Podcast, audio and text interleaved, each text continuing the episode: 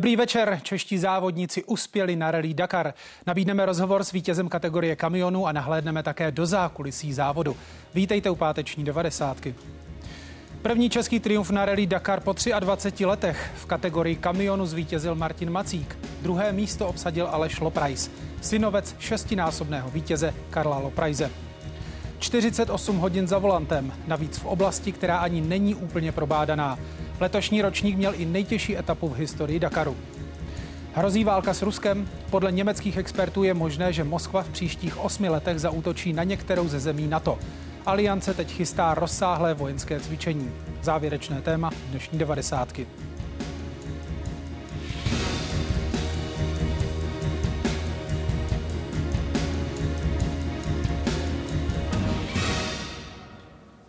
Dlouhé čekání na nástupce Karla Loprajse je u konce a český kamion po 23 letech zase vyhrál dakarskou rally. Z vítězství se při své desáté účasti za volantem raduje Martin Macík.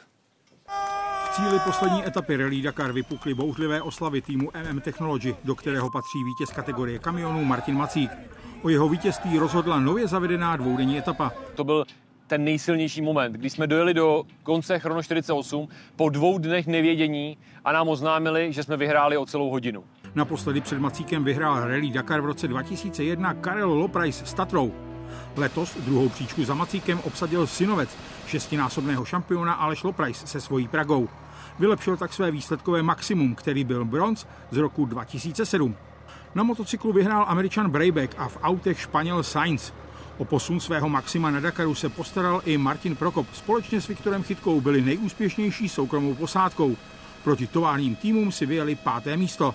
Pátý místo, uh, to je náš dlouhodobý cíl, prostě chtěli jsme se někdy dostat do uh, nejlepší pětice, dvakrát jsme byli šestý, takže letos pátý, úžasný. A mezi motorkáři se málem měnil historický zápis. Desátým místem Martin Michek vyrovnal české maximum, které drží společně se Stanislavem Zlochem. Za mě super, desátý místo, vyrovnání historického rekordu, bomba, pecka, paráda. A o Dakaru teď podrobněji s motoristickým publicistou Jiřím Vintrem. Dobrý večer vám přeju. Dobrý večer. Tak jsme to slyšeli, uspěli nejenom závodníci v kategorii kamionu, ale v těch dalších celkově vzato. Jak úspěšný Dakar to byl pro české závodníky? Byl to nejúspěšnější Dakar od vítězství Karla Loprajze a v podstatě to byl nejúspěšnější Dakar od toho památného ročníku 1988, což byl tehdy desátý ročník, kdy naposledy eh, českoslovenští závodníci obsadili double v kategorii kamionů, když vyhrál Karel Loprajz před Jiřím Moskalem. Čili je to opravdu významná událost, protože od té doby Dakar se stal velkým fenoménem, přibývalo českých účastníků, ale zároveň samozřejmě přibývalo i konkurence a zdatnosti konkurence a e, vyhrát uspět v Rally Dakar bylo stále těžší. Ano, já jenom připojím, že s Jiřím Moskalem tady během 90. ještě budeme mluvit a máme také ambici divákům nabídnout rozhovor s vítězem kategorie kamionu Martinem Macíkem. Pokud se právě zastavíme u téhle kami- kategorie. Martin Macík se dostal do čela v šesté etapě a už ve vedení zůstal. Byl to z jeho pohledu jednoznačný závod. Eh, ono se to tak může zdát, dokonce bych dokon, ocitoval slavného navigátora Pepíka Kalinu, navigátora Karla Loprajze, který vždycky říkal, že nejlehčí ročník je ten vítězný, protože to je nejméně problémů, nejméně se opravuje, nejméně se stojí, nejméně, eh, je nejméně zdržení ale eh, ten letošní ročník svojí trasou byl skutečně nejtěžší v Saudské Arábii a Martin Macík se rozjížděl podle mě velmi racionálně v té první polovině soutěže a rozhodl naprosto zdrcujícím způsobem, dominantním způsobem ovládl tu dvoudenní eh, etapu nazvanou Chrono 48, kterou vyhrál o více než hodinu. Eh, přiznám se, že i v době panování ruského Kamazu Eh, nepamatuju, že by někdo vyhrál etapu s tak, eh, tak dominantním rozdílem. A potom si tu eh, ten rozdíl už velice dobře udržoval celou druhou polovinu soutěže, jel naprosto bezchybně a Aleš Loprajs, který za ním byl na druhém místě, tak v podstatě neměl na čem se chytit. Normálním způsobem neměl možnost ho dojet a Martin prostě nedělal chyby. Ano a právě Martina Macíka máme teď živě ve vysílání 90. Doufám, že spojení funguje. Pane Macíku, přeju vám dobrý večer do Saudské Arábie. Tak to vypadá, že spojení nefunguje. Budeme pokračovat dál v rozhovoru ve studiu. Vy jste říkal, že Martin Macík nedělal chyby. Možná si ještě rozebereme tu dlouhou 48-hodinovou etapu. My jsme říkali, že v historii Dakaru byla naprosto výjimečná, čili jak dlouhá byla, odkud kam vedla, jak náročný byl terén. Byl to okruh vedený pouští Rub Alchálí, přes dívanou empty quarter neboli pustá končina. A ten okruh byl vyměřen tak, aby ta délka speciálky je zhruba 580 km, nešla zvládnout za jeden den. Soutěžící museli v 16 hodin Eh, odstavit svá vozidla v jednom z provizorních bivaků, tam přenocovat a potom vlastně druhý den dokončit, eh, dokončit tu celou dvojetapu. Eh, žádnému ani z elitních motocyklistů se nepodařilo jít docvaknout tu etapu za, za jeden den, ale bylo zřejmé, že kdo se dostane ten první den co nejdál, tak druhý den bude mít o to Eh, více času na jakékoliv skonsolidování a přesun potom do volného dne v Riádu. No a Martinovi vyšla ta etapa naprosto špičkově. I Aleš Loprajs eh, ji zajel výborně, ale eh, ta délka etapy způsobila, že ten rozdíl hodina 15 minut zhruba byl naprosto dominantní a to byl, tohle to byl opravdu základ toho dalšího umístění, které se mu podařilo potom ve druhé polovině dobře udržovat. Tak my se ještě jednou pokusíme o spojení s vítězem kategorie kamionu Martinem Macíkem. Ještě jednou přeju dobrý večer do Saudské Arábie. Vidíme vás, doufám, že se i slyšíme. Krásný dobrý večer, ano, vidíme se i se slyšíme. Výborně. Jak se tedy teď aktuálně cítíte? Vidím, že se usmíváte, převládá spíš únava po tom náročném maratonu nebo opojení z vítězství? Zvenku se cítím strašně dobře, zevnitř je to samozřejmě velká únava, a protože máme za sebou rozhodně nejtěžší Dakar v Saudské Arábii a, a vůbec i pro nás to nebylo fyzicky vůbec jednoduchý, nicméně a díky tomu, že se nám vyhly veškeré problémy a technika byla připravená naprosto výborně, tak jsme si ten celý Dakar doslova užili. Co se děje v těchto minutách po skončení Dakaru? Už bylo vyhlašování vítězů. Ano, už proběhlo vyhlašování vítězů. Eh, my jsme vlastně nejdřív byli na finisheru pódiu, to znamená, že dostaneme medaile na krk a potom eh, druhý vyhlášení bylo teďka právě top 3 kamionu, eh, kde jsme dostali toho Beduína největšího, to znamená už do sbírky po minulém roce druhém, druhém místě. Je teďka první místo, takže Beduín největší a je pěkně těžký. My jsme tady teď rozebírali tu klíčovou dvoudenní šestou etapu, po které vy jste se dostal do čela závodu. Zkuste nám ji prosím popsat z vašeho úhlu pohledu, jak náročné to pro vás bylo. Um, já si myslím, že Jirka Winter mě zná velmi dobře. Eh, poznal jsem samozřejmě jeho hlas a to, co říkal, byla naprostá pravda taková byla taktika, taková byla strategie, e, po, docela se povedla, bych řekl, e, možná i víc, než jsme čekali sami, ale opravdu Chrono 48 to rozhodlo. Rozhodlo to dokonce pátá etapa. My jsme tam, tam to šlo vlastně ráz na ráz. My jsme první etapy, eh, ne, že bychom netlačili, vůbec ne, ale spíš to bylo o tom, eh, aby jsme si očukali soupeře, věděli jsme, jak chtějí jet, zjistili jsme, co technika, jaký bude, jaký bude způsob navigace, že ten byl velmi náročný. No a potom jsme bohužel ve čtvrté etapě ztratili 30 minut penalizací, No a e, v ten moment jsme museli vlastně rozhodnout, co potom. No a přišla pátá etapa a řekli jsme, OK, první duny zatopíme, protože tam pojede maximálně topka. To se nám podařilo, získali jsme 30 minut zpátky, takže jsme byli zpátky ve hře o top trojku. No a startovali jsme z prvního místa do chrono 48.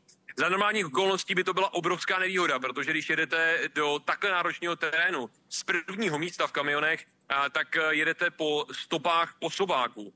A to vůbec není to, co byste úplně chtěli z jednoho prostého důvodu. Osobáky najíždějí duny úplně jinak než kamion a pro kamion je to extrémně nebezpečný, protože oni najíždějí duny takzvané šikmo vlastně po vrstevnici a je jim jedno, že to auto je nakloněný. Když to my máme 10 tun a když je to auto nakloněný, tak tam nedokáže takto jet.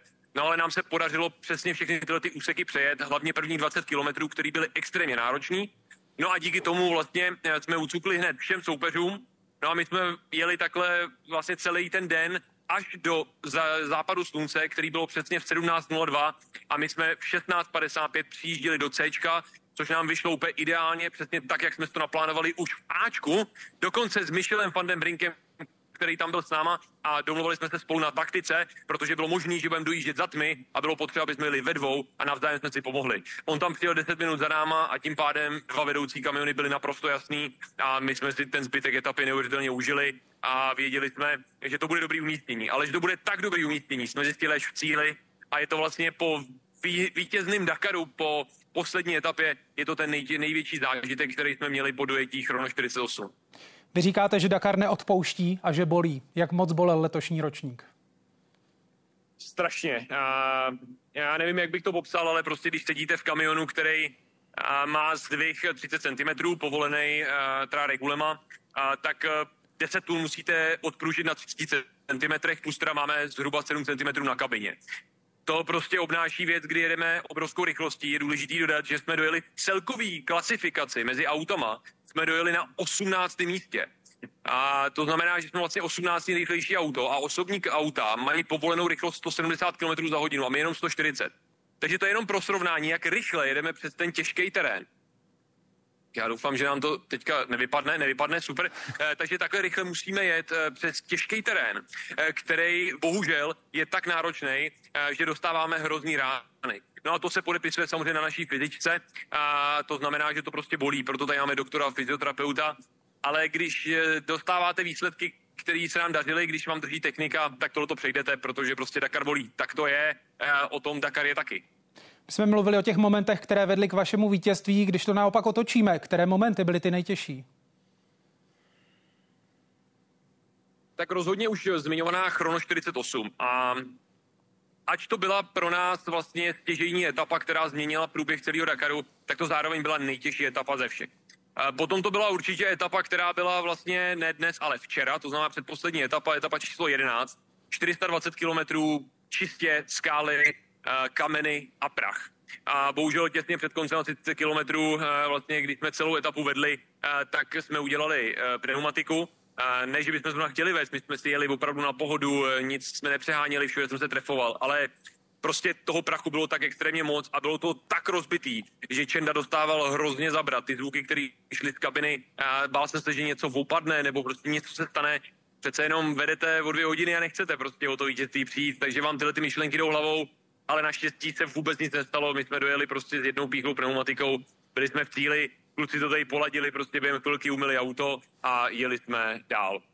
Vás k Dakaru přivedl táta v roce 2002, vás na něj vzal jako diváka. Dnes o 22 let později se jste sám vítězem, čili ten pomyslný kruh se uzavřel. Budete mít ještě motivaci do dalšího závodění na Dakaru nebo už máte splněno? to byl sakra dlouhý uh, kruh, teda, jak jste to nazval. A ne, já si myslím, že ještě závodit budeme. A já si myslím, že jako tým MM Technology máme ještě co ukázat. A s vývojem techniky jsme se posunuli neuvěřitelně do kupředu a dneska můžu říci, že tady máme opravdu nejlepší stroj, který tady je, protože vlastně díky tomu jsme ji vyhráli. Minimálně je to e, třeba půlka úspěchu nebo třetina úspěchu, e, kterou to vlastně tvoří. Takže myslím si, že mě ještě uvidíte na startu nějakého toho Dakaru, nevím kolika, ale nechme se překvapit v tomhle směru, ale chceme pokračovat s vývojem a stavbou závodních kamionů. A to je náš cíl, a vlastně proto vzniklo MM Technology a je to taky část toho, že můžeme vůbec závodit a ukazovat světu, že právě my eh, tvoříme tyto kamiony a zatím jsem eh, posádka číslo jedna já. Uvidíme, jaká bude budoucnost, může to přijít, přinést cokoliv, ale eh, to už se nechme překvapit, teď si chceme užít tehle, tehle okamžik vítězství na Dakaru 24. Jaké budou oslavy? Těžko říci, eh, já sám, eh, když jsem viděl, jak se kdo co domlouvá, eh, dokonce bude mít nějaký přivítání v Selčanech, potom, potom na letišti, tak popravdě vůbec nevíme, jak, jak to bude, ne, nebude. Já se těším na svou rodinu, těším se, až budeme doma. My jsme to tady oslavili s týmem, s klukama opravdu to bylo plný emocí po dojezdu s mým tátou. Eh, bylo to nádherný. Tohle to prostě člověk jen tak nezažije. A jak jste ještě říkal, po těch x letech, pro mě to bylo 12 let, co jezdím na Dakar, eh, pro jméno Macík na Dakaru je to 22 let a vezeme do České republiky vítězství po 23 letech. Takže teď je to fakt o tom si to užít eh, vnitřně a je to spíš o tom, a ty oslavy možná naplánovat potom, až se vrátíme, budeme mít tiskovou konferenci a následně budeme uh, určitě se chtít potkat s fanouškama, což my se potkáme na poslední Dakarem Talk Show po celé republice. Dneska už mi zahlásili asi šest vyprodaných míst, takže bude to nádherný a já se na to hrozně těším, ale myslím, že to bude taky hodně náročný. Říká vítěz kategorie kamionu na Rally Dakar Martin Macík. Děkuji za rozhovor, gratulace do Saudské Arábie a užijte si vítězný večer. Já vám moc děkuji, děkuji všem fanouškům, děkuji České televizi za to, že doprovázela Dakar a těším se na další výstupy. Mějte se krásně. A ve studiu stále motoristický publicista Jiří Vintre. Čím to, že se eh, letos tak českým kamionům dařilo, nejenom Martinu Macíkovi, Alešu Loprajzovi, jak jsme zmiňovali, takový výsledek jsme tady neviděli od roku 1988. Ono se jim vlastně parciálně dařilo už v minulých letech. Třeba ten lunský rok Martin Macík mohl klidně vyhrát, mohl Fan Kastelina klidně porazit, ale nepřálo mu štěstí. To je takový faktor, který na Dakaru potřebujete ke všem těm ostatním tvrdým ingrediencím mít tak trochu navíc. Štěstí byla věc, která se držela svého času Karla Loprajze, ale třeba v loňském ročníku Martin měl na vítězství, ale prostě měl smůlu v tom, že zůstal třeba stát v korytě řeky náhle rozvodněné, Eh, zůstal stát kvůli zablokovanému kamenu na brzdách a podobně. Tím ztratil a už tu ztrátu nemohl dohnat.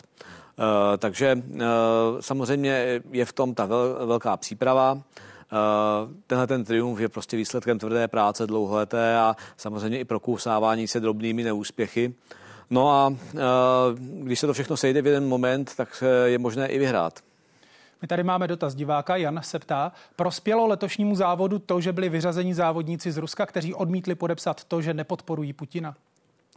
Eh, já myslím, že na ten závod jako takový to nemělo vliv. Eh, to, jestli tam eh, Rusové jsou nebo nejsou. Samozřejmě mělo to zásadní vliv na průběh kategorie kamionů, protože ten tovární tým Kamazu byl do té doby naprosto dominantní a velmi pravděpodobně by diktoval Eh, pořadí eh, kategorie kamionů i v tomto roce. My se ještě jednou podíváme do Saudské Arábie. Teď už bychom měli být ve spojení s českým mechanikem působícím na Dakaru Davidem Sovou. Dobrý večer, slyšíme se? Dobrý večer, slyšíme se. Cestujeme akorát z přístavu na hotel taxíkem, takže možná to spojení bude nějaký takový nějaký jakýsi pofiderní, ale povídejme.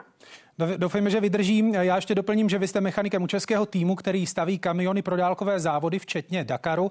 Letos s vaším vozem jel nizozemský tým, který skončil 12. Jak jste s výsledkem spokojení? Tak relativně spokojení jsme, procházíme nějakou fází vývoje toho auta, takže uh, konečně se nám podařilo dojít do cíle s bílým číslem, což byl velký úspěch pro nás.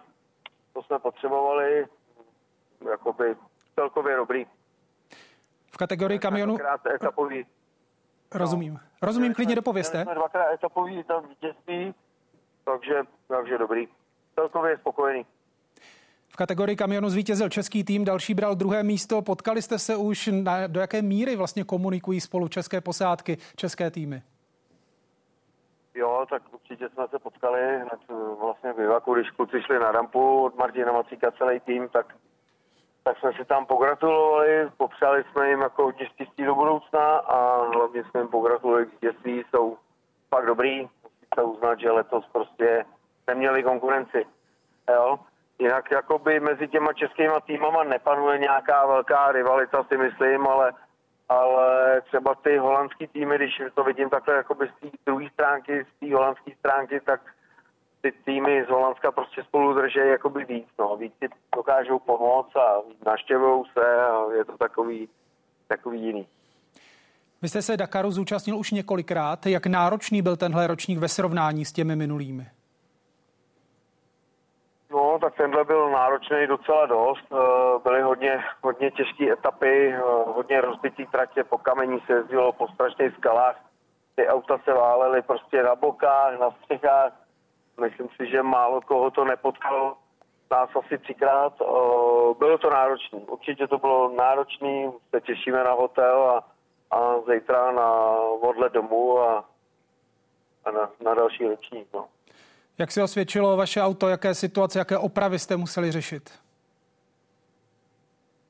My jsme na našem autě téměř, kromě uh, nějaký kosmetiky, uh, neřešili nic vážnějšího. Jo, musíme uznat, že letos nám to auto prostě drželo do poslední etapy bez nějakých větších fatálních závad, uh, nějakých škod. Ne, nic, nic extra jsme letos na tom nedělali, na tom autě. Jak se vůbec vyvíjí takové auto pro dálkové závody, včetně Dakaru? Má to nějaká specifika, teď myslím právě Dakar, a vyvíjíte takové auto pro konkrétního pilota, spolupracujete s ním, nebo ho vyvíjíte jenom tak a on si ho potom někdo pronajme? Ne, tak ty auta vždycky mají nějakého svého zákazníka. No, samozřejmě je to tisíce a tisíce hodin práce celého týmu lidí, inženýrů, mechaniků. Je to veliký vývoj toho auta, není to sranda, to takovýhle stroj jako se strojit, aby to fungovalo a, a dokázalo to zajíždět pěkný výsledky a, a někdo si to pronajmul, takže opravdu je to mravenčí práce celého týmu lidí. Konkrétně u nás stěžejní osoba Mario Kres, majitel vlastně a ředitel MKR ve Chvalíně. Prostě bez takového člověka to auto vůbec ani, ani na to ani nejde pomyslet něco takového vůbec postavit. Když vidíte miliony detailů na tom autě a všechny ty věci musí spolu, prostě spolupracovat, jsou náležitost jako klobouk dolů před těma, těma lidma. Jak vypadá takový typický den mechanika na Rally Dakar? Popište nám ho, prosím. Typický den mechanika znamená, že uh, se přesouváme, že jo, každý den nebo většinu dní, uh, asi dva nebo tři dny jsme stáli na jednom místě, vždycky jakoby jinde, ale že jsme jako nepopojížděli ten den. Jinak máme tady přejezdy, přijedeme 7 hodin na večer, 6, 7, uh, kluci přijedou třeba hodinu po nás s závodním autem, uh, hned se na to vrhneme a děláme třeba do 4, do 5 do rána pak jdeme na nějakou rychlou snídaní, hodinka spánek, zbalíme veškerý bivak a cestujeme nějakých třeba 750 kilometrů do dalšího bivaku. Říká český mechanik působící na Dakaru David Sova. Moc děkuji za rozhovor, užijte si pokud možno klidný večer. Mějte si hezký, hezký večer, naspečenou. Pane Vintre, za vás, když odhlédneme od českých závodníků, jaké byly největší příběhy letošního Dakaru? Jaké byly největší příběhy letošního Dakaru? Vítězství Audi, v posledním eh, roce eh, své účasti. Audi vlastně ten projekt eh, hybridního vozidla, které mělo odpískalo, ty první dva ročníky dopadly tak nějak na půl, úplně se jim nedařilo a tentokrát nebylo největším favoritem, ale dokázalo ve své poslední účasti ten Dakar vyhrát. Máme tady dotaz divačky. Michaela se ptá, je reálné, aby se někdy Dakar vrátil na původní trasu?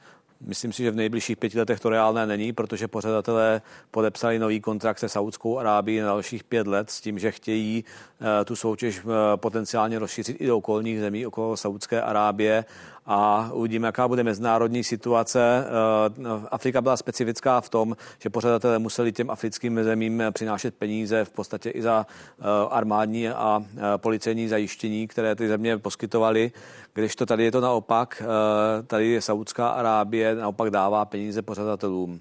A tak to bylo i vlastně i v Jižní Americe. To znamená, že tenhle, tohoto otočit by bylo asi pro ně poměrně finančně složité.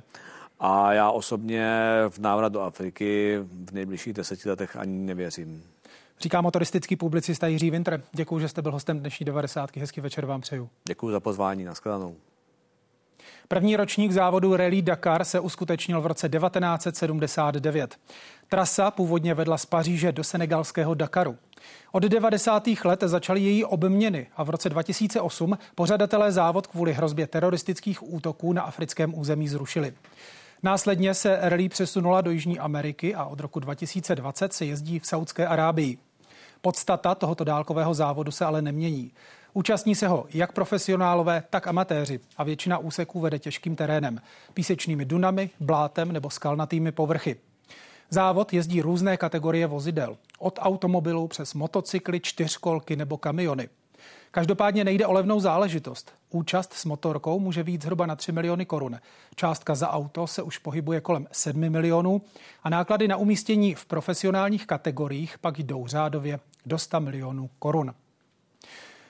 Kromě kamionů se na rally Dakar dařilo i dalším Čechům. Automobilový jezdec Martin Prokop skončil pátý a vylepšil své osobní i národní historické maximum.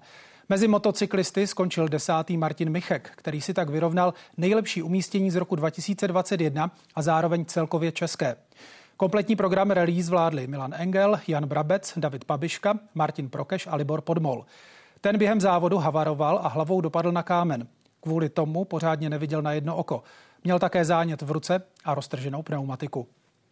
No a my teď nabídneme rozhovor s bratrem Libora Podmola, s Filipem Podmolem, který je také závodníkem freestyle motocrossu. Dobrý večer vám přeju. Dobrý večer. Tak váš bratr skončil letos na Dakaru 53. Veze si domů nicméně ocenění za lidskou odvahu a vůli. Jaká tedy u vás panuje spokojenost s letošním Dakarem? Jo, tak já jsem happy, že to hlavně dojel, že to nějak dokodrcal a jsem rád, že je celý a že se vrátí celý domů, protože to byla docela velká rána a on ještě měl docela v háji obě ruce, takže takže jsem rád, že to takhle dopadlo a že už je v cíli. No. Byl to stres trochu. Vy sám jezdíte freestyle motocross, jste na riziko zvyklí, čili měl jste strach o bratra při tom pádu, nebo jste si říkal, že to nějak dopadne? A já jsem si říkal hlavně, aby to vydržely ty ruce, protože měl takový nateklý a na té motorce to není úplně ideální a, a to oko jsem mu psal ještě sms no, ať se zmáčkne, že, že to oplaskne a že to bude dobrý, jak jsem ho podpořil a zvládnul to na výbornou, takže jsem happy. Před letošním Dakarem váš bratr říkal, že má z Loňska nedokončenou práci, kterou musí dokončit. Má tedy splněno? Má splněno, dojel do cíle, takže job finished. Platí, že Dakar na motocyklu je nejdrsnější kategorií vůbec? Jo, já si myslím, že určitě. No. Tam tě vlastně nemá co chránit. Těch kamenů tam je spoustu. Tenhle rok to vypadalo, že jich tam je úplně brutálně, takže myslím si, že jo, no. Takéč tam není.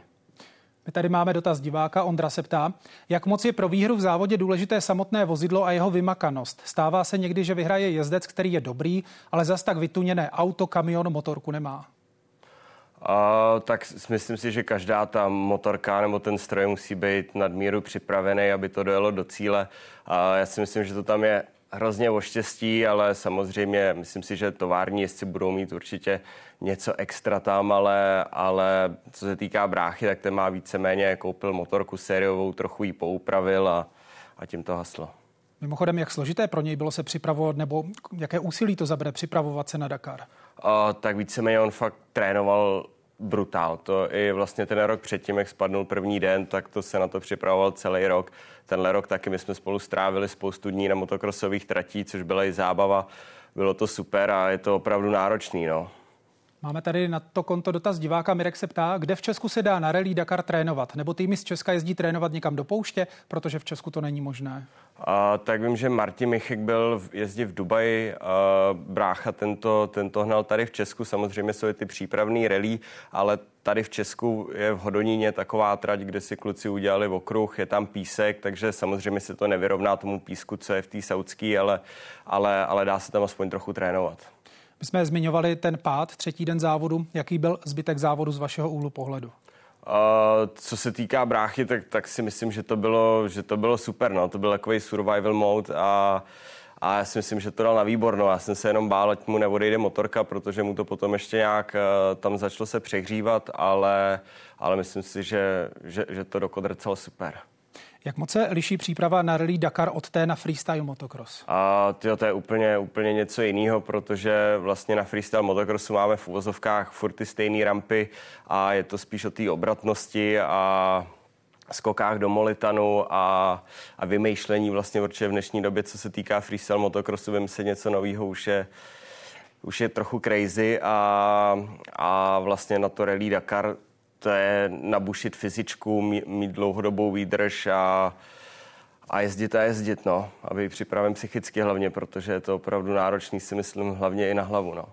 Jak se buší fyzička na Dakar a zajímá mě třeba, nakolik si závodníci musí hlídat i stravu?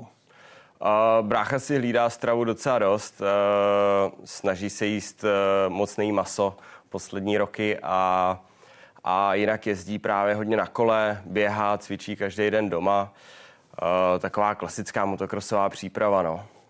Vy jste říkal, že bratr koupil sériovou motorku, trochu ji vylepšil. Jak důležitá je právě technika a jak složité nebo jak těžké je jí stále posouvat, aby byla lepší a lepší? Uh, no, my tak my z bráchu jsme takový známí, že to nemáme vždycky úplně v pořádku. To on tam mi někde říkal, že tam tu basu, jak mají s sebou na, to, uh, na tu jeho kategorii, tak v tom měl trošku tam bordel a, a připravit to, prostě dát to pořádně dohromady. No. On vlastně s touhle motorkou už byl třetí Dakar, takže repasovat se to dá a, a dávat nové věci, připravit to, ať to všechno drží, ať to není v polorozbitém stavu. Cílem vašeho bratra bylo získat cenu závodníku bez asistence. Co přesně to znamená jet takový závod bez asistence? A to je vlastně to Original by Motul se to jmenuje. A vlastně tam ti nikdo skoro nemůže pomoct. Teda teďka jsem viděl, eh, že tam měli rozhovor, že tam jsou nějaký tři páni v modrým, takhle to nazval brácha a ty ti můžou pomoct, když je nejhůř, ale jinak víceméně si všechno musíš dělat sám. A stanuješ, je to jako, je to crazy, no. A když jsem si tak říkal, co tam tak dělá těch 12 dní, tak uh, musí to být opravdu náročný, no.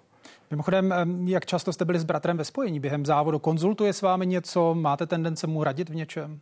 Já jsem mu jenom přál hodně štěstí a já si myslím, že oni tam skoro absolutně nemají čas. Vlastně tady ještě s jednou jeho uh, sekretářkou tady pro Česko, jak jsme dávali dohromady nějaký příspěvky na sociální sítě a, a jinak já si myslím, že nemají čas, takže já jsem mu vždycky jenom poslal sms a vím, jak to na těch závodech chodí. Uh, já nekoukám na telefon, takže prohodili jsme pár sms ale spíš, aby makal byl a odpočíval, protože to potřeboval. Váš bratr je letos Dakar po třetí, když byste ty tři jeho účasti srovnal, jaké byly? Uh, já si myslím, že, že dobrý. Chybí tam trochu nějaká, nějaká rychlost, ale, ale první Dakar dojel, uh, druhý Dakar tam prostě ta, ta, tam, tam nepřálo štěstí, tam první den šel vlastně přes rejdy a zlomil se nějaký žebra, obratel a tenhle Dakar já jsem se bál hlavně toho, uh, té bezasistence kategorie, protože uh, protože brácha uh, nikdy nebyl úplně jako nějaký super mechanik a, a zvládnul to, takže toho jsem se bál, aby ta technika držela a, a myslím si, že to odjel jako bravurně ze mě na to, co se tam dělo. Jste zmiňoval, že ten první Dakar dojel. Ono to má ještě možná význam, který diváci na první pohled nevidí, protože on ho jel po zlomeninách obou nohou, nohou s 43 šrouby v těle. Tohle máte v rodině? Takové, taková míra rizika překonávat bolest? Uh, no já jsem konkrétně u tady toho pádu přímo byl, takže já jsem tam ještě sundával boty v té nemocnice, to bylo v Mnichově a na jeho posledním závodě mistrovství světa, co jsme jeli spolu ve freestyle motocrossu a to bylo crazy. No já jsem osobně jsem si takhle polámal jenom levou nohu, a není to vůbec nic příjemného, doteďka s tím mám problémy a on jak si zlomil obě, tak to je vidět doteďka, nemůže pořádně běhat, je to prostě byl to velký průser. Takže dobrý je, že máme velký boty na těch motorkách a nehraje to tam úplně jako roli. Kdyby jsme běhli nějaký uh, sprinty, tak, tak je to špatný, ale takhle to bylo cool. Takhle to jde. Ještě jedna věc na závěr. Dakar jel už váš otec, váš bratr. Vy sám o tom uvažujete? A, ano, já jsem o tom uvažoval už s Ervínem Krajčovičem právě, když byla korona, ale ještě jsem chci být stále freestyle motocrossový jezdec.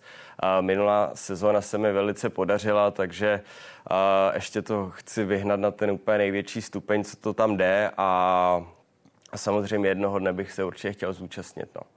Tak uvidíme, snad se vám to splní. Filip Podmol, Super, děkuji. děkuji, že jste přišel. Hezký večer. Díky.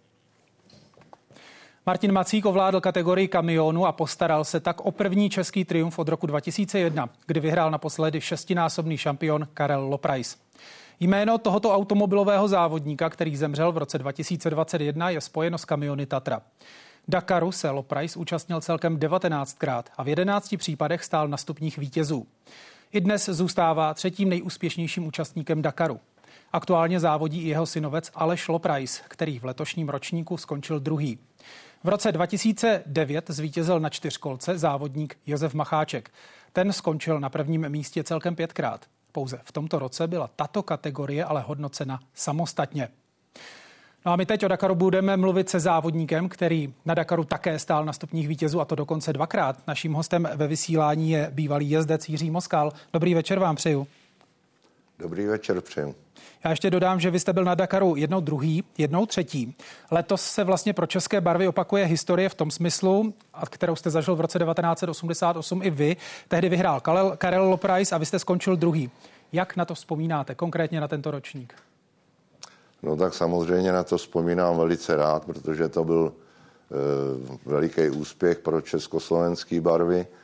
E, nehledě na to, že ten Dakar jako takový se nám až na ten úplný závěr, když to trošku zlehčím, eh, velice povedl, protože eh, jsme prakticky po dobu deseti dnů, sice bohužel po eh, nešťastném odstoupení DAFu, ale deset dnů jsme v tom Dakaru byli na vedoucí pozici ještě asi jednu třetinu, jednu čtvrtinu před koncem jsme poměrně o velký, měli velký náskok před Karlikem Loprajzem, no o ten jsme se sami potom svýma chybama připravili a nakonec jsme tedy dojeli druzí eh, se ztrátou těch 9 minut, asi 23 vteřin, což na tu dobu byl velice malý rozdíl, který eh, byl dost výjimečný, protože většinou tam ty rozdíly byly hodinový. Vy jste tehdy, pokud se nemýlím, dojížděli ten závod s vyraženým čelním sklem. Jak velké drama to bylo? No, to právě byla jedna z těch našich chyb, nebo který se tam staly. Nám nebrzdilo pravý zadní kolo a já jsem v jedné pasáži taková levá, pravá, když jsme už trošku měli spočítaný, jak musíme jet, abychom si ten náskok před Karlikem udrželi, tak jsem v té pravé zatáčce musel jít prudce na brzdy a vzhledem k tomu, že nám brzdila víceméně jenom levá strana, tak mě to jak pásák vytáhlo ven a e, vjeli jsme do mm, té vegetace tam, napíchli jsme se na větev, takže zkoušeli jsme to chvíli jet s tím rozbitým oknem, to ale nešlo, takže jsme museli zastavit a okno vykopnout, nasadit si e, lyžařské brýle, které jsme naštěstí měli sebou, sice úplně z jiných důvodů, ale teď se nám velice hodili a takhle jsme pokračovali zbývajících asi 3,5 tisíce kilometrů. Tahle ta příhoda nás stála nějakých 25 a 20 minut, z toho náskoku hodiny 50. Potom ještě došlo k přehřátí motoru, e, zadření ventilu a větší opravě prasknutí váhadla ventilového. Museli jsme měnit celou tu klávesnici a tam vlastně jsme přišli o další nějakou jejich 50 minut, no a e, ten zbytek už dokázal Karel e, sjet vlastně, protože to jsme celkem s tím počítali, protože v té závěrečné části byly poměrně tvrdý rozbitý e, cesty, kde ta Tatra přeci jenom fungovala líp než ten náš Lias a tam to Karlik prostě sjel a vytvořil si tenhle ten náskok, s kterým potom vyhrál. Vy jste se Dakaru zúčastnil celkem čtyřikrát, naposledy právě v roce 1988, kdy jste zajel svůj nejlepší výsledek. Proč jste se už nikdy víc Dakaru nezúčastnil?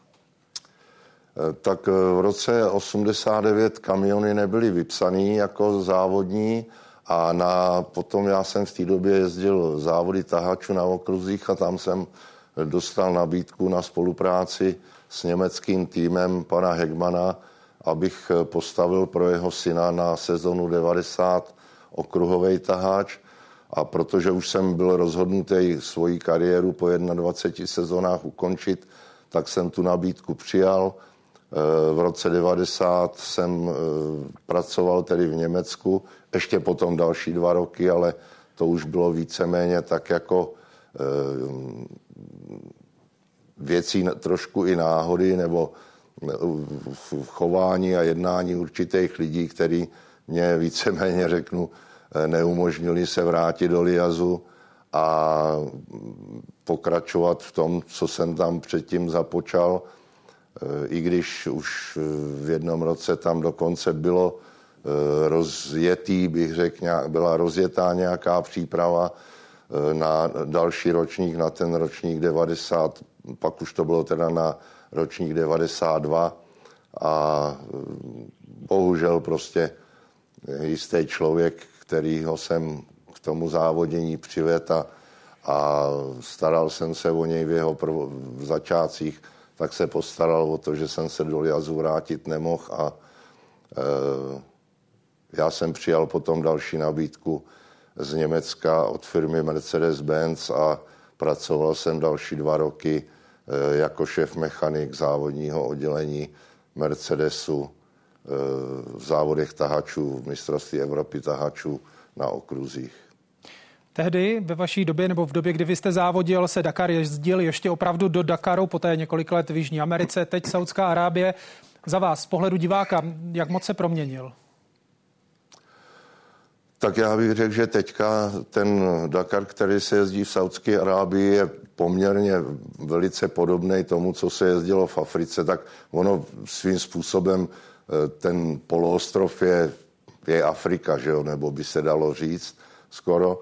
Takže eh, to bylo podobné. Trošku, trošku jsem nebyl eh, nadšený z toho, když se to začalo jezdit v Jižní Americe a vůbec, když teda tam v té oblasti to neslo jméno Dakar, protože to, to už opravdu byla jenom obchodní známka nebo obchodní značka. E, teďka v té Saudské Arábii se mě ty jednotlivé ročníky, které se tam měly, tak se mně to celkem líbilo, protože říkám, velice to připomínalo to prostředí v Africe, v kterém jsme se pohybovali v té době, kdy jsem jezdil. Když jste jezdil, jakou měl Dakar atmosféru? Nakolik jste byli rivalové, nakolik jste uměli se soupeři spolupracovat? Eh, víte co, já jsem vlastně, my jsme začínali v sedmém ročníku toho Dakaru, letos je 46. tak to je prakticky skoro se dá říct 40 let.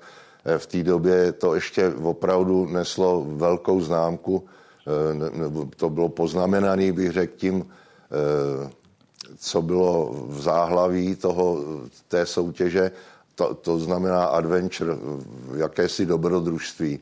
Takže tam spousta lidí vlastně se dá říct převázněná část lidí byli rizí amatéři. My jsme třeba eh, konkrétně tým eh, Lias byl jeden z prvních, ne úplně první, jako tovární tým, který se toho Dakaru zúčastnil, takže i ta atmosféra podle toho vypadala, ty vztahy byly velice kamarádský, přátelský a víceméně spousta lidí, řeknu, díky tomu ten Dakar Eh, dokončovala, protože eh, vemte si, že taky jsme tam zažili motorkáře, který tak, jak vyjel z Paříže, eh, my jsme s ním teda kamarádili v průběhu toho Dakaru, tak trošku jsme se o něj starali, ale tak, jak vyjel z Paříže s ruksakem, s baťohem, tak s ním dojel do Dakaru. Neměl převlečení, neměl, neměl prostě nic, takže my jsme ho pak celýho vlastně od spodního prádla až teda kromě kombinézy, kterou měl svoji, tak jsme ho převlíkli a takhle nebyl jediný takových lidí, tam byla celá řada, kteří to tak absolvovali a, a prostě byli odkázaní na to, kdo jim jak i pomůže, nebo prostě, no, takhle nějak to bylo. Říká bývalý jezdec na rally Dakar v kategorii kamionu Jiří Moskal. Moc děkuji za vaše vzpomínání, hezký večer přeju. Přeju taky hezký večer divákům. A přidáme další úhel pohledu na Rally Dakar. Ve studiu je spolu se mnou Jan Šťovíček, expert na sportovní právo, prezident Autoklubu České republiky, člen Světové rady motorsportu, Mezinárodní automobilové federace FIA. Dobrý večer vám přeju. Dobrý večer děkuji za pozvání. Jaký je význam Rally Dakar v rámci motorsportu jako takového? No, ten význam je obrovský, je to tradiční soutěž, která není srovnatelná vlastně s ničím jiným. Když si to vezmete, tak eh, takováhle dlouhá release tak vysokou úrovní se nikde jindy nejede. A je to vlastně takový návrat do historie, protože to byl začátek automobilových závodů, kdy se jezdili ty dlouhé rally Paříž, Peking a podobně tyhle jízdy, takže eh, to je skutečně kus tradice. A navíc ten význam stoupl v posledních letech, kdy je to povýšeno na mistrovství světa.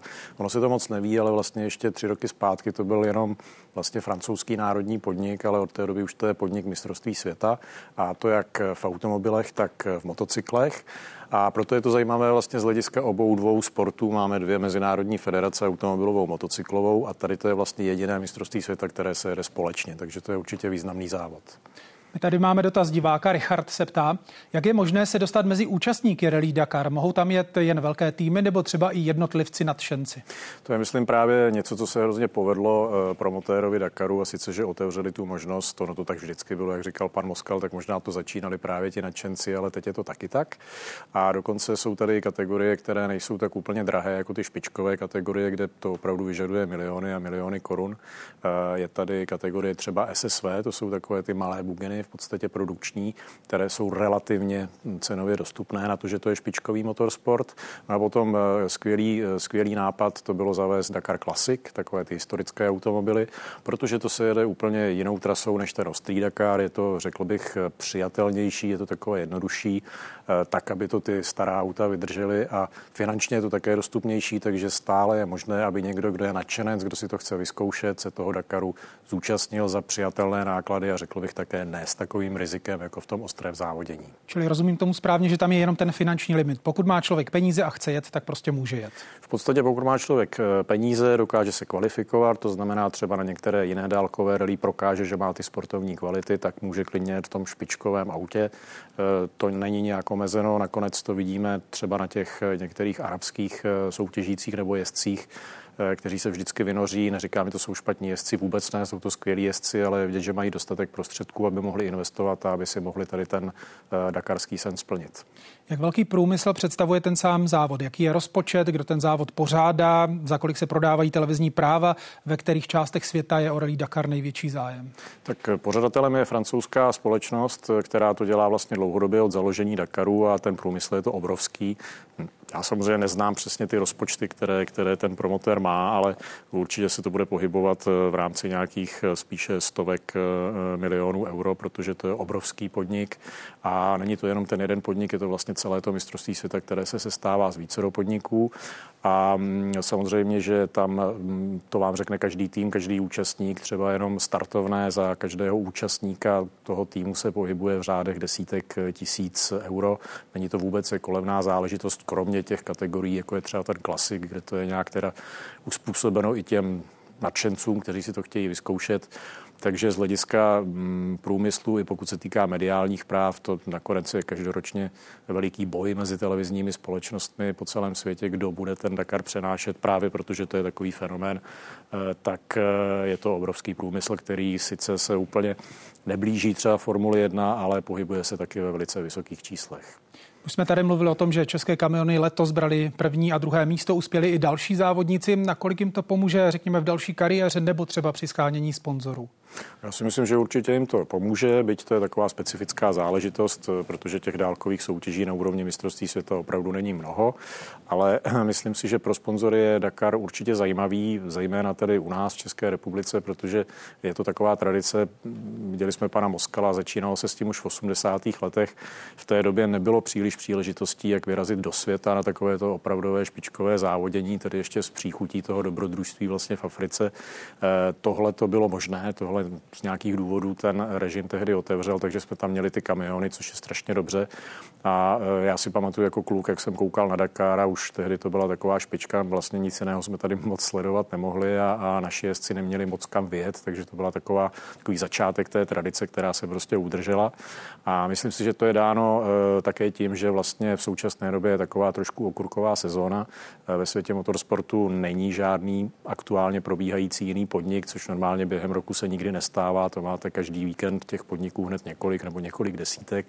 Eh, teď se v podstatě čeká na Rally Monte Carlo, první podnik mistrovství světa v rally a tu pauzu vyplňuje Dakar. Takže i to je asi ten důvod, proč, proč je o to takový zájem a proč třeba je to sponzorsky tak zajímavé. Říká prezident Autoklubu České republiky Jan Šťovíček. Děkuji za rozhovor, hezký večer vám. Já děkuji.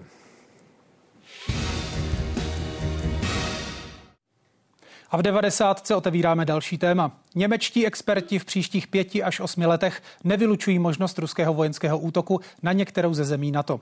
V rozhovoru s deníkem Der Tagesspiegel to řekl tamní ministr obrany Boris Pistorius. Severoatlantická aliance zároveň chystá největší vojenské cvičení od konce studené války. Zapojí se do něj přes 90 tisíc vojáků. Manévry začnou příští týden a skončí v květnu. Hostit je budou Německo, Polsko a pobaltské státy. Na to je silnější a lépe připravené než kdy dřív. Společně jsme udělali obrovský krok ku předu v naší kolektivní obraně, ale chceme a musíme dělat víc, abychom dokázali odstrašit od jakékoliv možné hrozby a ubránit se. Potřebujeme si osvojit celý nový přístup ke spolupráci soukromých firm v obraném průmyslu a státu. Včera jsme si vyslechli hlášení ukrajinského zástupce při NATO, který mluvil s pověřením ukrajinského náčelníka generálního štábu, generála Zalužného. Vyhodnotili jsme, že probíhají intenzivní boje. Nejnovější útoky Ruska jsou sice ničivé, ale z vojenského hlediska nejsou efektivní. Současně pozorujeme výrazné vojenské úspěchy na straně Ukrajiny. V roce 2023 byl svět přehnaně optimistický. Je ale důležité, abychom v roce 2024 nepropadli přehnanému pesimismu. Dnes je 694. den války, která podle Ruska měla trvat jenom tři dny. Ukrajina se prosadila jako suverénní a nezávislý evropský národ. Euroatlantické rodině je blíž než dřív a Rusku způsobila těžké ztráty. Mezi nimi je například 300 tisíc zraněných a zabitých ruských vojáků. Zničené byly také tisíce ruských tanků a stovky letadel. Ukrajinci dokázali osvobodit značnou část svého území a zatlačili Rusy zpátky z víc než poloviny území, které okupovali na začátku války. Dalším přínosem je, že Ukrajinci zvládají provádět útoky hluboko v ruském týlu a ničí během nich klíčové vojenské schopnosti Ruska. Bez skutečného námořnictva byla Ukrajina schopná vytlačit černomorské lodstvo a otevřít koridor pro dopravu obilí. Všichni vojenští představitelé na posledním jednání potvrdili svůj silný závazek pomáhat našim ukrajinským bratrům a sestrám v jejich sebeobraně. Není to žádná charita, ale přímá investice do naší vlastní bezpečnosti. Jediný způsob, jak dosáhnout trvalého, dojednaného řešení, je posílit ukrajinské pozice na bojišti. A komentář teď přidá Jakub Landovský, velvyslanec České republiky při NATO. Dobrý večer vám přeju. Dobrý večer do Prahy. Jaký vzkaz má Rusku vyslat největší cvičení NATO od konce studené války? Má vyslat jednoduchý vzkaz. Jsme připraveni jsme připraveni ve všech doménách, jsme připraveni na nepřítele, který eh, by, řekněme, masivním způsobem s velkým počtem eh, vojáků napadl Evropu a jsme připraveni tu bojovou sílu, která je eh, nachystána podle plánů, také udržet a posílit pomocí vylodění našich spojenců za oceánem, tedy pomocí sil Spojených států amerických v Evropě a pomocí vylodění. Opravdu tohle všechno, co jste řekl, platí za situace, kdy třeba vidíme, že evropské země nejsou schopné splnit své sliby Ukrajině ohledně vojenských dodávek, za situace, kdy vázne i ta pomoc ze Spojených států. Není tohle spíš vzkaz Rusku, že je na to minimálně rozkolísané? Mm, ne, to je cvičení, to nemá, myslím, eh, s tím, eh, řekněme, průmyslem a s tím výkonem eh, v pomoci na Ukrajině za stolik společného. To cvičení je v počtech, které, na které nejsme zvyklí. Je to cvičení, které eh, zahrnuje 90 tisíc vojáků, jsou tři sbory. Eh, je to cvičení operačně taktické, tedy cvičení s vyvedením vojáků.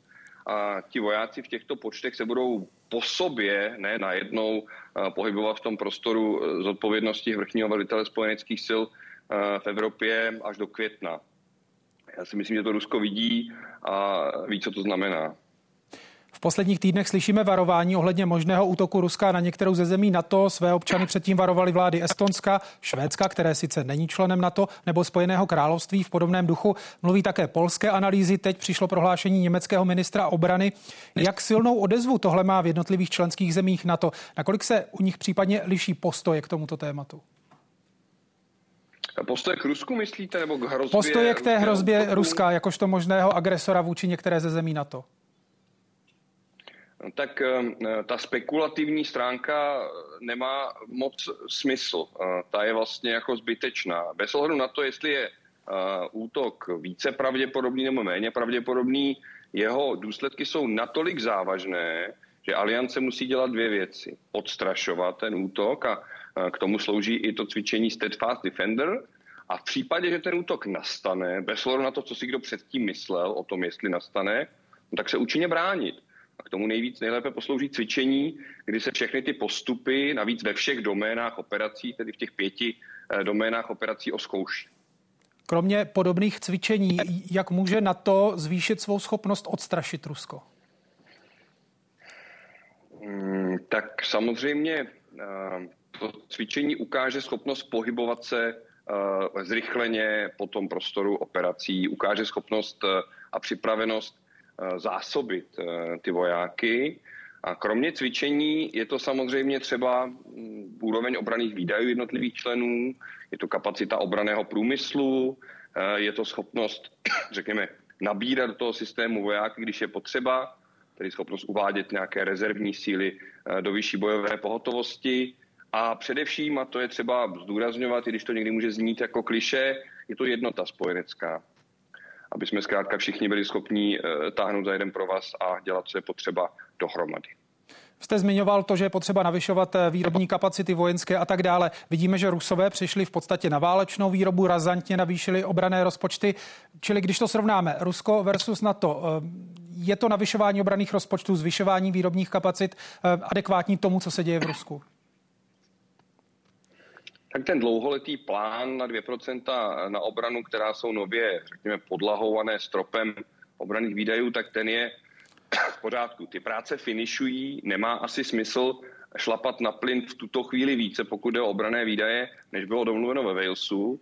Eh, letos se to ve Washingtonu spočítá, uvidíme, kolik eh, spojenci navýšili hlediska obraných výdajů a říkám, nemá to, nemá to strop, nemá to limit.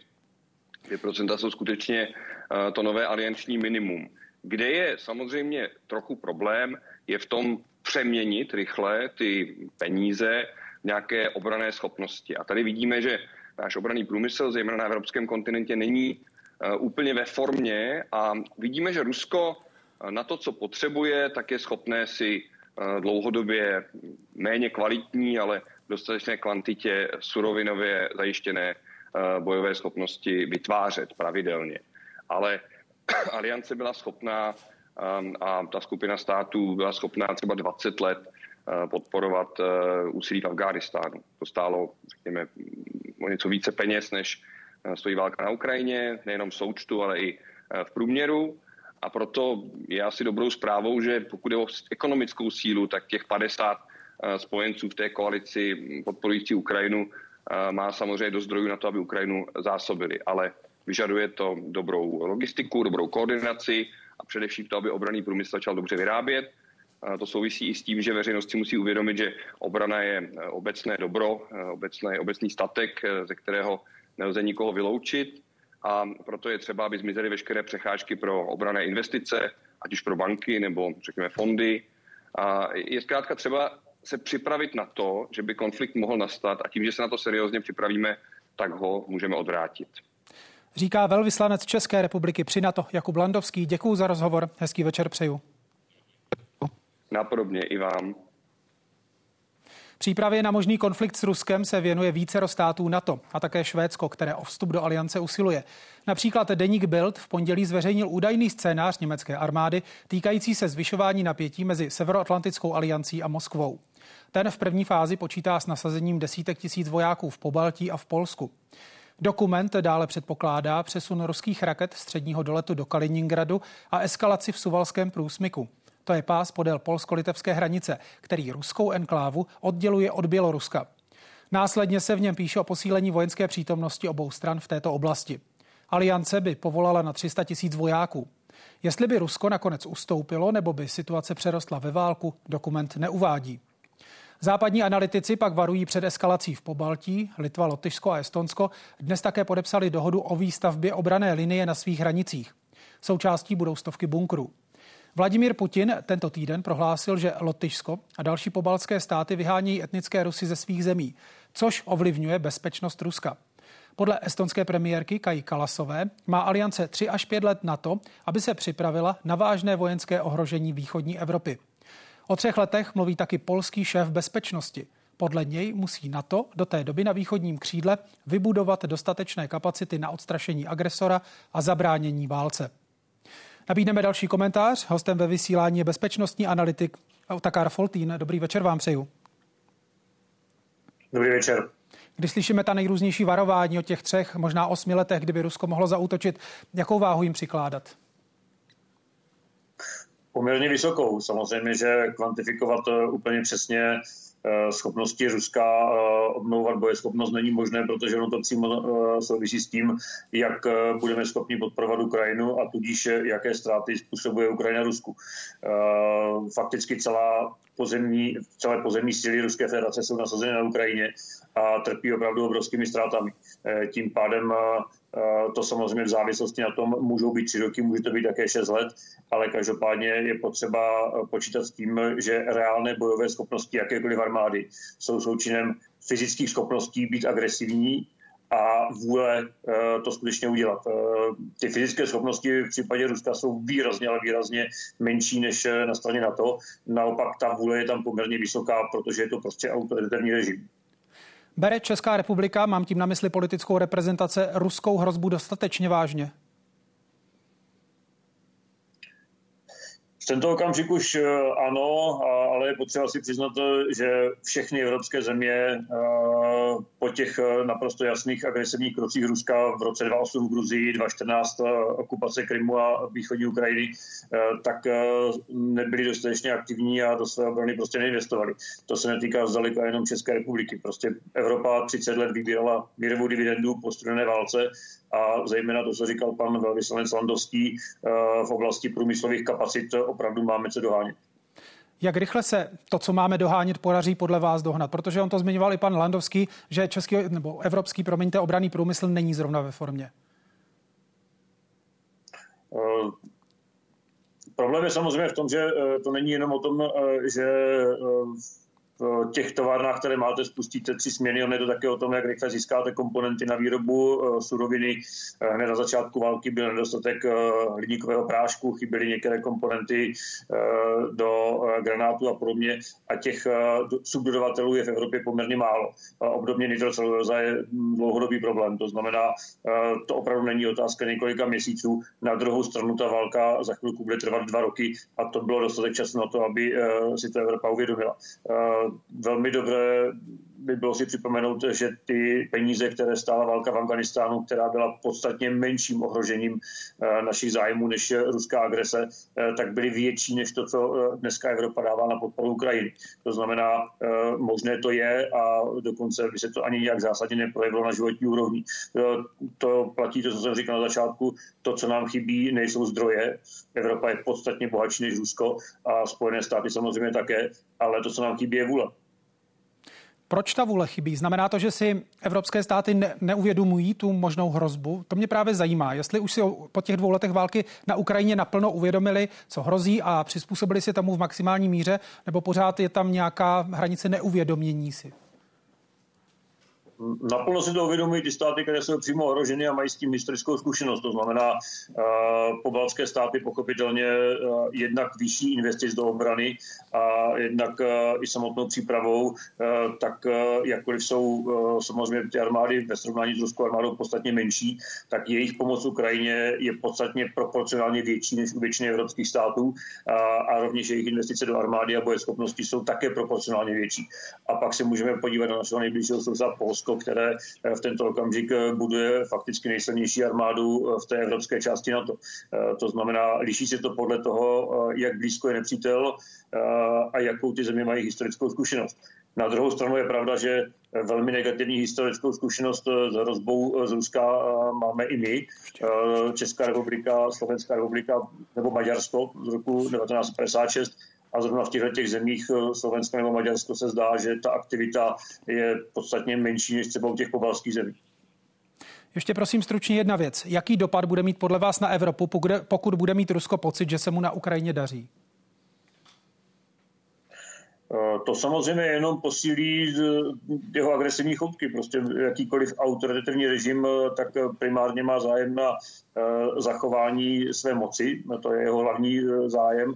Samotný úspěch na bojišti je v tomto ohledu sekundární a pochopitelně, že stejně jako kdykoliv předtím eh, nerozhodnost a appeasement posilovala Adolfa Hitlera a úplně stejně dneska posiluje Vladimira Putina. Pokud má pocit, že může jít dál, tak to samozřejmě tu jeho agresivitu snižuje. A s tím appeasementem Evropa má velmi negativní zkušenosti a měla by se to velmi dobře pamatovat říká bezpečnostní analytik Otakar Foltín. Moc vám děkuji za rozhovor, hezký večer přeju. Díky za pozvání, hezký den. A v následujících minutách budeme mluvit právě o těch historických zkušenostech. Mým hostem je historik Michal Stehlík z Filozofické fakulty Univerzity Karlovy. Dobrý večer vám přeju. Dobrý večer. Tak ve veřejném prostoru, eh, prostoru občas zaznívá a zaznělo právě i teď to srovnávání Vladimira Putina s Adolfem Hitlerem. V jakých případech to sedí, v jakých případech to případně nesedí? Ono to většinou nesedí protože se pohybujeme v jiném století, v jiných dekádách, v jiných souvislostech. Samozřejmě je to otázka toho, eh, máme potřebu v dějinách hledat srovnání, abychom je trošku chápali i, i z hlediska dneška. To znamená diktátor, impérium, ono mnohem více by to bylo třeba pohledem do sovětské éry nebo ruské éry, pokud bychom hledali přirovnání k Vladimíru Putinovi. Ona ta hitlerizace Putina eh, vlastně je hrozně nebezpečná, protože na druhou stranu to používá Rusko, když mluví o denacifikaci Ukrajiny a také vytahuje trošku jako instrument dějiny.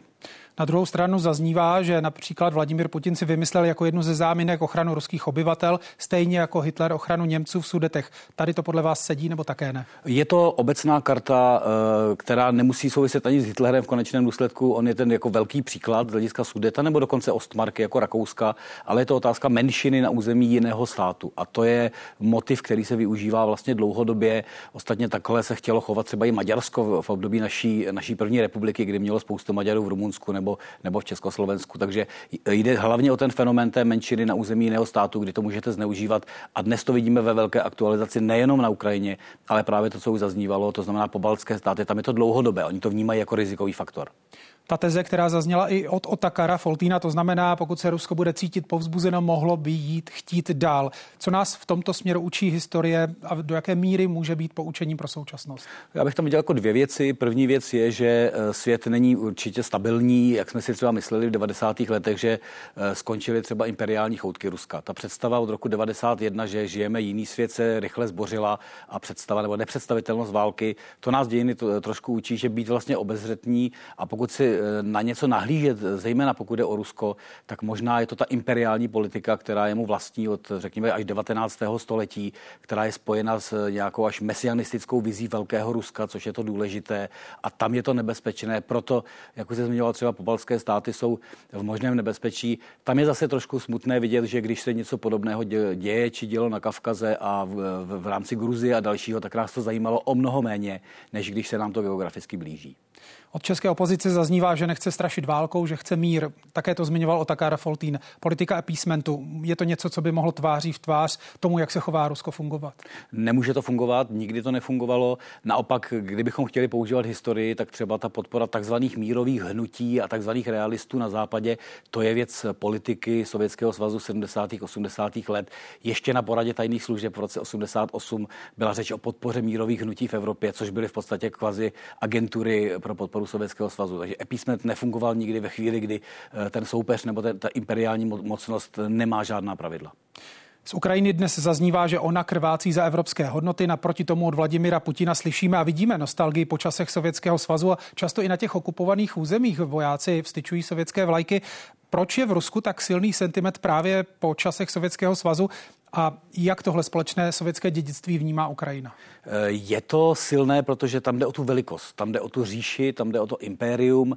Jeden z poradců Vladimíra Putina, to je můj oblíbený citát, před lety mluvil k učitelům dějepisu v Rusku a říkal, musíme naučit svět eh, to, co bylo za Sovětského svazu, aby koukala půlka světa na svět našimi brýlemi. Je jedno, že byly sovětské, hlavně, že byly naše. Takže ta velikost, to vztahování se k té velké vlastenecké válce, to Putin prosazuje vlastně 20 let, kdy to dostává zpátky jako do toho, do toho veřejného prostoru Ruska. A Ukrajina to samozřejmě vnímá problematicky, protože zejména ty události, řekněme 39 až 45, jsou nesmírně rozpoluplné, jsou plné genocid, ale i vzájemných na tom ukrajinském území. A to dědictví Sovětského svazu je vnímáno vlastně hodně negativně jako další uzurpátor. A je to dáno až tou současnou válkou, byť bychom ji počítali od roku 2014, nebo to tam bylo zakořeněno už, řekněme, v 90. letech? Je to dlouhodobé, samozřejmě eh, taky jde o to, jak silné nebo slabé je Rusko. Ve chvíli, kdy mu vládne eh, Boris Jelcin a Rusko je vlastně reálně oslabeno, tak to vůbec není akcentováno, ale ve chvíli, kdy se zjevuje Vladimír Putin a jak říkám, začne systematicky budovat opět tu velikost a rovn, velikost rovná se impérium, tak to začíná být vnímáno jako nebezpečné nebo citlivé. Ještě jedna věc, aktuálně se řeší zmrazování ruského majetku v zahraničí, jsou zmrazena eh, aktiva Ruské centrální banky, řeší se to, že by je měla dostat Ukrajina na poválečnou obnovu. Jak se v minulosti přistupovalo ke konfiskacím, zmrazování majetku a placení válečných reparací? Tady je zajímavé, že eh, se ocitáme v téhle tezi na mezinárodním fóru. Vždycky ty záležitosti znárodňování, konfiskací a dalšího byly spíše součástí konkrétního režimu, který si vyrovnával s majetkem na svém území. Tady je to docela výjimka, kdy se jedná vlastně o jakousi mezinárodní síť ještě směrovanou k podpoře konkrétního státu v rámci války. Tady žijeme možná něco originálního, že třeba naše dějiny jsou také plné konfiskací, ale hodně směrovaly jako dovnitř v rámci naší sociální struktury nebo majetku československých občanů, třeba německé národnosti, maďarské národnosti a tak dále. Historik Michal Stehlík, děkuji, že jste přišel. Díky za rozhovor. Hezký den. Hezký den. Do největšího vojenského cvičení NATO od studené války se zapojí desítky tisíc vojáků ze všech států Aliance a Švédska. V Bruselu to oznámil jeden z nejvyšších velitelů NATO, Chris Cavoli. Dnes jsme oznámili zahájení cvičení Steadfast Defender 2024, které začne příští týden a potrvá do května. Cvičení Steadfast Defender bude největším cvičením NATO za poslední desetiletí, kterého se zúčastní přibližně 90 tisíc vojáků ze všech 31 spojenců, včetně našeho dobrého partnera Švédska. Aliance tím ukáže svou schopnost posílit euroatlantický prostor prostřednictvím transatlantického přesunu sil ze Severní Ameriky. K tomuto posílení dojde během simulovaného scénáře vznikajícího konfliktu proti téměř rovnocenému protivníkovi. Cvičení bude jasnou ukázkou naší jednoty, naší síly a našeho odhodlání chránit se navzájem, chránit naše hodnoty a mezinárodní řád založený na pravidlech. A další hostem 90. je Jiří Hnek, prezident a výkonný ředitel Asociace obraného a bezpečnostního průmyslu České republiky. Dobrý večer vám přeju. Dobrý večer.